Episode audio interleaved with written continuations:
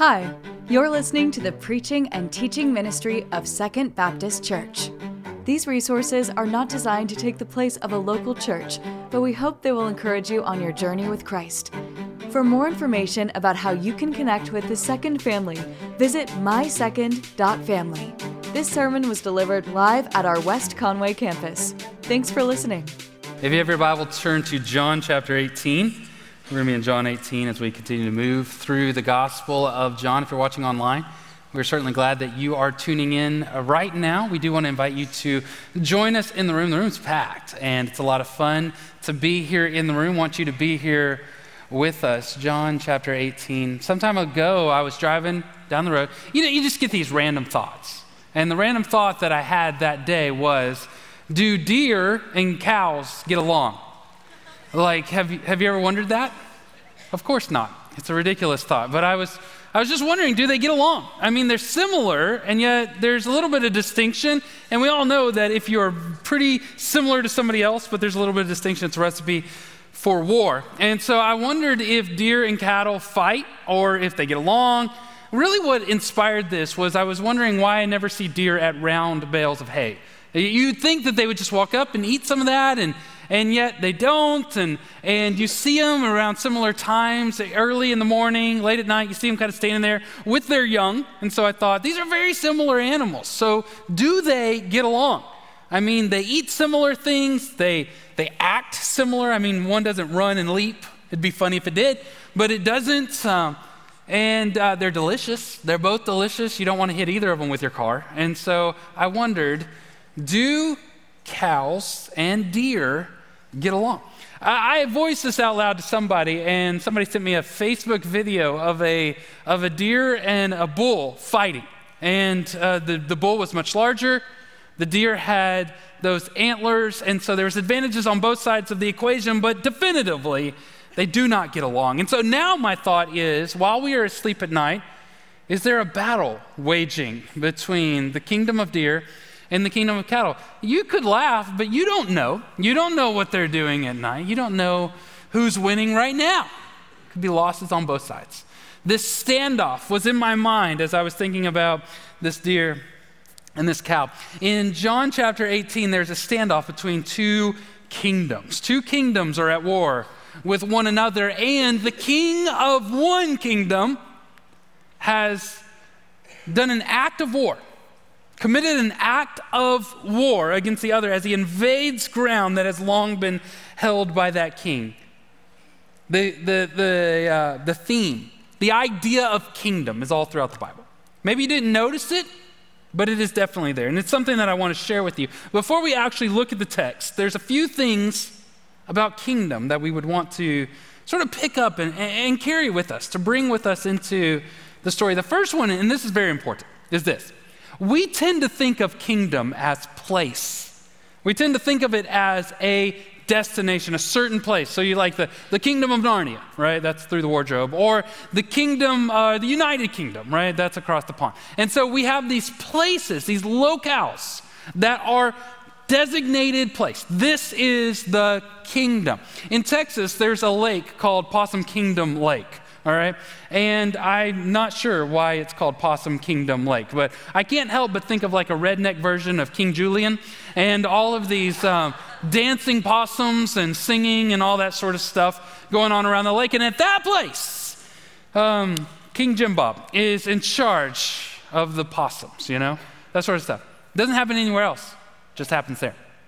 That's the way that we think of kingdom. However, the Bible, in the Old Testament and in the New Testament, the idea of kingdom is not a place, it's an action. A kingdom is the reign of a king, it's a verb. It is his action of exercising authority over another, of protecting and providing for his people, of judging between right and wrong, keeping the peace. It is not about boundaries. Kingdom in the Bible is about identity and purpose, and it is all throughout the Bible. In the very first pages of the Bible, God is presented as a creator king. He speaks, he decrees, and it happens. He establishes those who would represent his reign and his rule. He, he says that they are good, they are very good, and they are said to be made in the image of the king. to represent the king, and then go throughout his territory, the whole world, and subdue it, to rule over it, and to have dominion. And this story continues all the way to Revelation, in which Jesus sits on his throne. All the way throughout the Bible, it is about kings and kingdoms, and in particular, the one true king. This is also true, more zeroed in when we look at the Gospels. In the Gospel, the story about Jesus it begins with what? Wise men coming to see the, the newborn baby king, the king of the Jews. It'll transpire all the way until that king rides in triumphantly into the city in which the people sing praises to the returning king, to the one who will rule and reign. All of this story of the gospel drives towards the coronation of Jesus, in which in the Bible it is um, communicated, or the idea of Jesus' coronation is the cross, where he is high and lifted up. It is a very upside down reality, a, a kingdom not like the ones that we would assume. Last week we talked about his arrest. Today we look at one of the small trials that he had faced. That same night that he is arrested, the dominant accusation, the question before the judge and the jury, before the sentencer, is this Is Jesus a king? Is Jesus the king? That's what we're going to ask and hopefully answer. But before we do, let's, let's pray together. God, thank you. Thank you for those who are gathered here today, those who are watching online, those who are gathered even now. In Greenbrier, we pray that you would bless our time together, that we would recognize your reign, not only in our world, but in our hearts.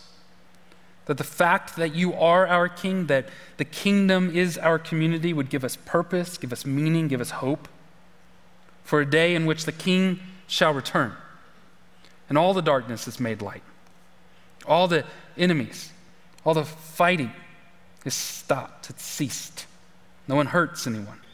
That you rule and you reign on this planet visibly and physically, and that every knee will bow and every tongue confess that Jesus Christ is Lord. It's in Jesus' name we pray together. Amen. John chapter 18, this is what it starts off by saying.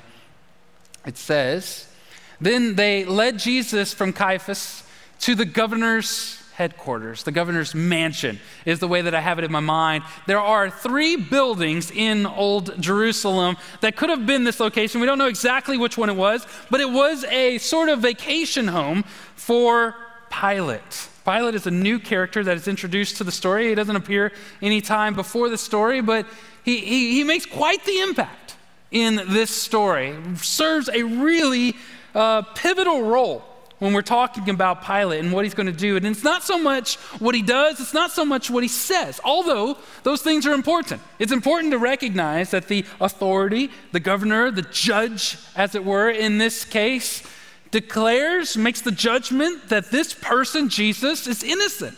He has done nothing that deserves death. That's what he declares. He even washes his hands, physically showing that I have nothing to do with this. And yet, he is such a major part in our faith and a major part in what's going on. In fact, one of the earliest creeds we have mentions that Jesus suffered under Pontius Pilate. So, this, this character that comes into the scene, not because of what he says so much, not because of what he does, but honestly, for our purposes this morning, is because of what he represents. Because he represents. It says that he is the governor. It says that the governor's headquarters, Pilate is there. And what Pilate represents is that he, he represents the Roman Empire. The bad guys, all right? The, the, the pinnacle to this point of human authority, human kingdoms. This is what Pilate represents Rome with all of its power, with all of its money, with all of its military conquest, this huge nation, this huge kingdom that spread out its authority and its rule, its way of law and its way of peace, its language and its customs and its culture and its religion and its economy. Rome took this massive pride in its strength, in its education, and in its resources. This is the pinnacle of human power at this point. And Jesus is now standing in front of this representative of the Roman government, of the Roman power. It is really there to undergird that theme of kingdoms throughout the gospel message. That as Jesus is about to die, he is standing in front of the strength, the biggest strength of the human kingdoms at this time. Kingdoms is going to be the point. In this, Pilate, the representative, has two conversations. There are two conversations that we're going to cover here today. He first speaks to the Pharisee, and then he speaks to Jesus. In that conversation with Jesus in verse 36 is the, uh, is the main point of the whole sermon. It's the main point of the text. Jesus says to Pilate, My kingdom is not of this world. By Jesus' mouth, by the, what he says, by, by what it is that he's confessing, he is drawing some sort of contrast, some compare and contrast. My kingdom and the other kingdoms. This is my kingdom, and there are other kingdoms. So there's this compare and contrast, and that's exactly what I want to do this morning. I want to look at the two kingdoms. I want to look at them with you. Let's look at the kingdom of the world, the one that Jesus says he's not a part of first primarily because that's the way that the conversation goes. Look at 28 through 32. It was early, early in the morning, and they did not enter the headquarters quarters themselves. They didn't go inside, like there was a courtyard, they didn't go inside that. Otherwise, they would have been defiled, that's what they believed, and unable to eat the Passover. So Pilate came out to them and said, What charge do you bring against this guy? Uh, you got to picture the scene. The Pharisees, they, they have them all bound up. They have Jesus all bound up. They get to uh, the quarters there, the courtyard, that sort of stuff. They give him to the guard and tell him, take this, take this guy in there to Pilate. See, that we want to kill this guy. And so Pilate comes out and says, What are you charging him with? And they say, It's not legal for us to put anyone to death. Remember that. They say it twice. The Jews declared. Verse 30, and they answered him, If this man weren't a criminal, we wouldn't have handed him over to you. Listen to what they say there. They don't answer the question. He says, What are you charging him with? Look, we wouldn't be upset if he didn't do something, all right? And that was funny to me because it just seems like that's so much of our culture now. People will convict somebody just on the basis of they made me upset. Well, what did they do? I, I mean, they just made me upset. I don't like it. I'm uncomfortable. Whatever that is. They wanted to kill Jesus because, you know, because. Verse 31. And Pilate told them, You take him and judge him according to your law. Get this, I don't have time for this. That's what he says. Verse 30, it's not legal for us to put anyone to death, the Jews declared. Verse 32, and they said this so that Jesus' words might be fulfilled, indicating what kind of death, not who, that's important, not who would kill him, but what kind of death he was going to die. Earlier in the Gospels, Jesus says that the Son of Man will be lifted up, that that will be his kind of death. Uh, and that's important. So the Pharisees and Pilate both do a really great job of representing the kingdom of this world. They really do that. If you look throughout the text, it is, it is all over the place. First of all, the Pharisees are really, really annoying in this story. They're incredibly annoying. Scholars believe that it was likely around 2 a.m. when they go to get uh, Pilate. This can't wait. 2 in the morning. How many of you would be annoyed by anybody waking you up at 2 in the morning, right? That's what they do. And they get to Pilate's home and they say a couple of things. The first one is that they, they could not go into the quarters. They stayed outside because they could not go into the quarters. Here's what's interesting about that. In the Old Testament, God doesn't give that law, that's not a rule. They are couching their own prejudice and their own racial divide, their own racism in their religion. They were covering up their racism in religion. And all the while, this is what's so amazing about the way that these people were behaving. They are participating in an unlawful murder, but they want to make sure that they're religiously clean. They don't want to go in there. A side note, it says that they wanted to participate in the Passover. You remember, Jesus just had the Passover meal uh, the night before. So, why is it that the Last Supper with Jesus, the Lord's Supper, what, what we call the Lord's Supper, why are they worried about participating the day later? Because it was a seven day feast. All right, so it was a week long. And they didn't want to bail out of dinner parties halfway through by going into this guy's house. So let's just take care of this murder real quick. That's what's going on. This hypocrisy that is rooted in their own inflated view of themselves. They also say that they could not have killed someone that it was, it was not lawful for them to kill. And in some ways that's true, but in other ways it's not. In Acts, one of the very first scenes in the Acts of the, uh, the Apostles is this very same group of religious leaders stoning to death Stephen. All right? They, they will kill people if they want to. They tried to stone Jesus. They will kill people if they want, It's just that they didn't want to. Why would they not want to? I mean, they obviously want to kill Jesus. Why wouldn't they just go ahead and stone him? Why wouldn't they go ahead and take it? There's Pilate told them to do it. Go, take care of this. Well, because a couple of things. The whole story, what you have to keep in mind is as powerful as they are, they are terrified of the citizens of Jerusalem. All right? The people, the, the mass populace, the people had just said, uh, Hosanna, Hosanna. Remember, I told you just a minute, Hosanna. They were, they were all, Jesus is popular. He's really well liked by a lot of people, and the Pharisees want to be popular too. And so they don't want to kill the guy that everybody likes. They also hate the Romans. And so, how great would it be to get the person that you hate to kill the person that they all like? You know, then you can blame it on him, and you didn't do it. It was him. So they kind of are playing this whole thing to their own advantage. And Matthew 27, verse 18 tells us that the root of all of that is envy. That Pilate knew just listening to them, it was envious. You see, everything about this, regardless of the religious and the customs and the legal terminology that they use, really at the heart of it was their own self worship. They were all about themselves self serving, self centered, self glorifying. It was all about themselves. And Pilate, he's not any different. If you didn't listen to the podcast this week, the lead off podcast that David and I do, uh, I talked about a number of the stories in which Pilate has conflict with the Jewish leaders. And, and I won't share all those with you. All I need to say this morning is that he is regularly at odds with these people. He has several run ins with the exact same group of people, and it's always a headache. He was constantly caught between a rock and a hard place because remember, he is the governor of this area. He wasn't elected like we elect governors, he was positioned there, and it's a position that he doesn't want.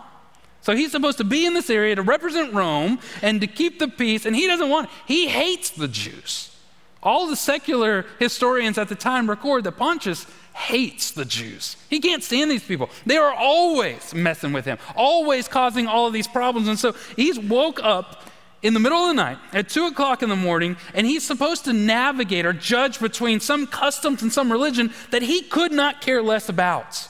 And so, what he ends up doing is what is polit- politically expedient. He just takes a guy that he knows is innocent, that he himself says, This guy is innocent, but I guess we'll kill him. I guess we'll go ahead and kill him. If that's what's going to make you guys happy, I could not care less, all right? It's all about his own self preservation his own advancement. Pilate's only motivation is his own comfort and what he wanted. This is the marker, the distinguishing characteristic of the kingdom of this world is that it is self centered. It's all about me. It's all about what I want. I'm the king. I'm the ruler of my own domain. I set my own course. I call my own shots. I submit to no one. I'm all about me and what I can get and how far that I can be. This sort of kingdom comes up over and over and over again in the Bible. It's also something that you see all throughout your life. These sort of self centered kingdoms, when you live by the factor of the self centered kingdom of this world, then what always happens is enslavement and death. Marriages die when people behave as if the marriage is all about their own selfish interest and their own desires. Churches struggle when people start to think that it's all about their own little kingdom and their own little recognition and their own little being included in things, their own preferences and their own religions. Companies struggle in the same way with whether or not it's the CEO or the part time contract labor, think that it is all about themselves and not about the company and not about the good of others. Countries, democratic countries, are crippled when elected leaders will say anything to be reelected, when they make a career of it, when they are greedy and poll driven. It's horrible and it destroys everything that it touches. This is the kingdom of self, it's the marker of the way that the world lives. All the way back in the garden, Adam and Eve are tempted when they reject their authority and they do what is desirable to their own eyes and to their own way of life. And before we are too harsh on Pilate and the Jews and Adam and Eve, remember this we are all born captive to this kingdom. We are all born citizens of this kingdom. And sadly, it's not as if we just are residents. We are good citizens of that kingdom. We live that out. Paul explains it in Ephesians 2. He says, speaking of those who before they come to Jesus, he says, And you were dead in your trespasses and sins, in which you previously walked according to the ways of this world, according to the ruler, the power of this air, the spirit now working in the disobedient. We too all previously lived among them in our fleshly desires, carrying out the inclinations of our flesh and thoughts. And we were by nature children under wrath as the others were also. This is the kingdom of self. This is the kingdom of the world. But now look, in contrast to that, Jesus stands in the face of the most powerful kingdom of that time, and he says, what I told you he would say. Look at verse 33. And then Pilate went back into his headquarters. He summoned Jesus and he said to him, Are you king of the Jews? Now, remember, this is sarcastic. There's all kinds of sarcasm dripping in this. He looks at this man who's tied up, has been punched in the face a couple of times, who hasn't slept all night, looks at this pathetic human that stands in front of him, he looks at Jesus and goes, So you're the king of the Jews? Jesus answered, Are you asking this on your own, or have others told you about me? That's a little sarcastic, too. Verse 35 I'm not a Jew, am I? Pilate replied. Your own nation, chief priest, handed you over to me. What have I done? Or what have you done? to cause that. Verse 36, this is it. This is the one you would underline. My kingdom is not of this world, says Jesus. If my kingdom were of this world, my servants would fight so that I wouldn't be handed over to the Jews. But as it is, my kingdom is not from here. Jesus contrasts the two kingdoms. He lets us know in this most pivotal phrase, my kingdom is not of this world, all sorts of things. First of all, he says, my kingdom. You know who has kingdoms?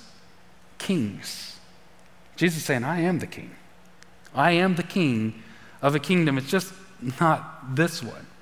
It's important because as we realize, as we recognize Jesus is the king, this is an admission that he is the king. Kings do all kinds of things. They protect, they guide, they provide. All of these are the burdens that Jesus carries because he is the king. And if he is the king, you are not. That's important for us to recognize as Christians. Sometimes we, we, we bow our head to King Jesus on Sunday and then we live all week long like we're in charge of this thing. If he is the king, then you are not. He calls the shots, he makes the standard, he causes the, he, he plans the mission. He is the king. And then he calls it his kingdom. My kingdom is made up of people, subjects, citizens. These are his people. In the Sermon on the Mount, Jesus is literally creating a new kind of people. Peter explains in chapter 2, but you are a chosen race. This is what Peter talks about people who follow Jesus is a chosen race, a royal priesthood, a holy nation, a people for his own possession, so that you may proclaim the praise of the one who called you out of darkness into his marvelous light. Once you were not a people, but now you are God's people. It's a new kingdom. It has a king, and there's this new kingdom that isn't divided along geography or race, race or culture or customs. It, it, it, it explodes all of that and reaches far past all of that. This King Jesus has a new people.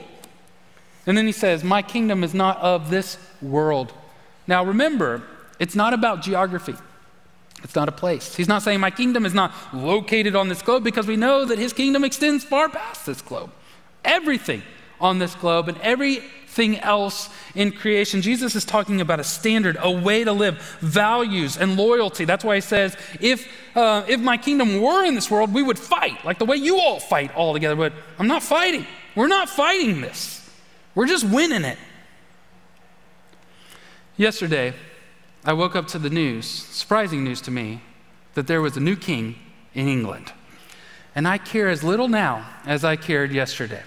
It is surprising to me that Americans would care at all about who they crown in England. We literally established ourselves saying we do not care who the King of England is. That's what we said. I had a cup of coffee and enjoyed it yesterday, not drinking tea. You know why? Because I'm an American. I'm American. And we are just obsessed with this guy being, now, I mean, Netflix and all. And so it was interesting, but it's just amazing. I mean, even the good royals moved over here.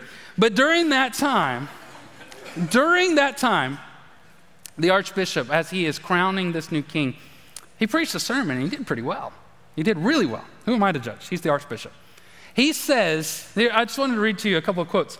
He's describing the kingdom of Jesus as, as counter to, you know, any other king. He's standing in front of the king, and he says, Let me tell you about a ruler. Jesus Christ announced a kingdom in which the poor and the oppressed are freed from chains of injustice. The blind see, the bruised and brokenhearted are healed. That kingdom sets the aims or, or, or the standard of all righteous government, all authority. And the kingdom also sets the means of all government and authority. Jesus doesn't grasp at power or hold on to status, which is true. The King of Kings, Jesus Christ, was anointed not to be served, but to serve. He creates the unchangeable law that with the privilege of power comes the duty of service. His throne was a cross. His crown was made of thorns. His regalia were the wounds that pierced his body. Each of us is called by God to serve. Whatever that looks like in our own lives, each of us can choose God's way today. We can say to the King of Kings, God Himself, as does King Charles here today, give grace that in thy service I may find perfect freedom. So it's, look, we, we, I didn't even know that there was going to be a king, uh, whatever you call the verb, coronated yesterday, crowned yesterday. I didn't know that. And when we set this text, it was over a year ago. Queen Elizabeth was still alive, all right? So we didn't have any idea that, but it's such an amazing contrast as you are literally crowning a human king to say, but Jesus is different and it's better. And his kingdom extends far past the borders of this united kingdom. It's different and it's better. So, like last week, Jesus is standing in an intimidating place, but in neither place is he worried or is he intimidated. Last week, the question was, Who are you looking for? And the answer was, You found God. This week, the question is, Are you a king? And the answer is, undeniably, yes. He is the king. Look at this message here. This is what Jesus responds. Says, when, G- when Pilate says, So you're a king then? Pilate asks, You say that I am king. Jesus replied, I was born for this, and I have come into this world. I have invaded your kingdom for this purpose, to testify to the truth. And so, what was that message that Jesus delivered? A good word for Christians to learn, uh, just like biblical scholarship, is called synoptic. Synoptic. And I know a lot of you know what that means, but I'll, I'll explain it for the rest. Synoptic, it, it, it's, a, it's a compound word. Syn, like S Y N, synonym, the same. All right, so that part. Optic, like your optometrist, your eyeballs, eyes. Same view, similar view.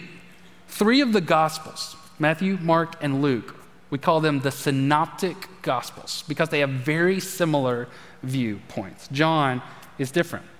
Uh, so there's four gospels, three are called the synoptics. In the synoptics, all three of them record the message of Jesus, the declaration of Jesus. It says, and then Jesus showed up and he said, Repent and believe, for the kingdom, the reign of God, is here. It is now. The gospel message is that you have a king. Submit to him. Another fascinating thing about biblical scholarship are, the topic gospel. Gospel means good news. And I know you all know that. That's what the word means good news. However, throughout time, preachers have often tried to explain it by saying, um, you know, you know, good news, like uh, good news, the hogs won, or good news, uh, Walmart has a sale on brisket, whatever it is. This, this is just like good news, that sort of stuff. But the word in the Greek has one application. Gospel is good news about one thing. There is a new king and he is in charge. It comes from Isaiah, it comes from this idea. Good news, you have been captive. Good news, you have been destroyed. Good news, everything is dark and scary. This is the good news. There is a king, and he is coming to make things right. He is here to make things real and purposeful, and he will protect and he will provide. That's the good news. What an amazing story in which Jesus shows up on the scene. And he says, I've got good news. You can be a part of this kingdom. You are invited. Repent. Walk away from your little kingdoms and submit to the one true king. Twice in this story, I didn't put it up here, I should have. Verse 38, you probably have it there in front of you, and it says um, something to the effect where, and then Pilate says, What is truth? Right? You'll have that. Two questions that Pilate asks Are you a king? And what is truth? Both of them are sarcastic. Both of them are dismissive. Both of them I would like for you to answer this morning. Is Jesus the king? Now, keep in mind, I'm not asking you if he's your king. I'm not asking you if you have submitted to Jesus as the king, because it does not matter. He is the king. Regardless if you try to hold on to the crown yourself, he is the one true king of kings.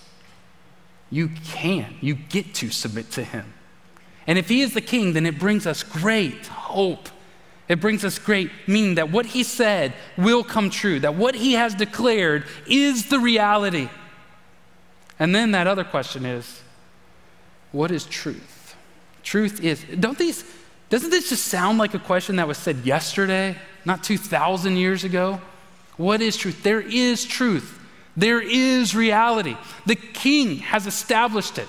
And regardless of what you feel, and regardless of what you think, and regardless of what media says, or polls say, or whatever you have made up in your mind, there is a truth, a reality that coincides with facts. This is true about gender. This is true about sexuality. This is true about human worth and value from the womb all the way into a natural birth or death. This is true. What God the King has established is reality. And so the question is will we live our lives in light of those two things? That Jesus is King, and that is the truth. A couple of weeks ago, we were down in uh, Texas at an outlet mall. Not the same one that made the news yesterday, but a different one. And we were at the, the Nike outlet store. I am convinced that my family keeps Nike outlet open because we are always buying shoes. Just oh, I feel like we are always buying shoes. And the second we buy shoes, their feet grow, you know, more. And they're already abnormally large. And they just keep buying just these shoes, these shoes all the time. Shoes. We go to Texas, we got to stop at the Nike outlet mall so we can buy shoes. And I was at this one that's this this particular one in Grand Prairie is the biggest Nike I've ever been in in my life. It's huge, right? And there's so many people. And I got stuck at the door. You ever get stuck at the door? You hold the door for somebody, and more people are walking in. Now, whole families, clans of people, entire nations were walking in and out of this thing. And I'm just stuck there. And I'm waiting on my family, and they're in there doing what? I don't know. More socks, more shoes. Just buy all the Nike things, you know, it's great. And so I'm just holding this door, and there's in. And now this one lady, she had this stroller, and there are just like this plethora of Nike bags. They're all just like layered out like this. She's trying to navigate through the door. I'm holding for her. I got the other door open like this. We're trying to get her through there. Huge group of people coming in huge group of people coming out, and it starts to end. The line starts to end. I can see it. It's getting closer and closer. And the last two guys I noticed, as they get closer to me, they are covered head to toe in New York Yankees attire Yankee hat, Yankee shirt. Their shoes were Yankee colors. They were Yankee fans. One of them had a, gold chain around his neck and had this big old New York Yankees logo. And so as, the, as they began come through here, right before they get there, I let go of the door and I say, nope, not Yankees, and just kept walking, you know. I said it with a smile. They laughed. We all laughed. I knew that the Yankees were in town to play the Texas Rangers that night. I also knew that the Yankees won the night before. And they knew that. That's why they were there. Here's the deal I could not care less about baseball. I think baseball is the most boring thing that has ever existed in this planet. It's true. Sorry. It's true. It's not even American. Football is American. I, I feel like I know apple pie. Um, but I also know this I am part of the kingdom of the Texas Rangers, and they're the evil empire. All right? I know this. I know this. So I had to act like a Texas Ranger, and they were acting like New York Yankees. Because when you're part of a kingdom, you act differently. You act according to that king. So, my question for you today is Are you living as if Jesus is your king? Thank you for listening to the preaching and teaching ministry of Second Baptist. We hope that we will see you in person this next Sunday. To find more information about service times, location, and ministry offerings, visit mysecond.family. Thank you for listening.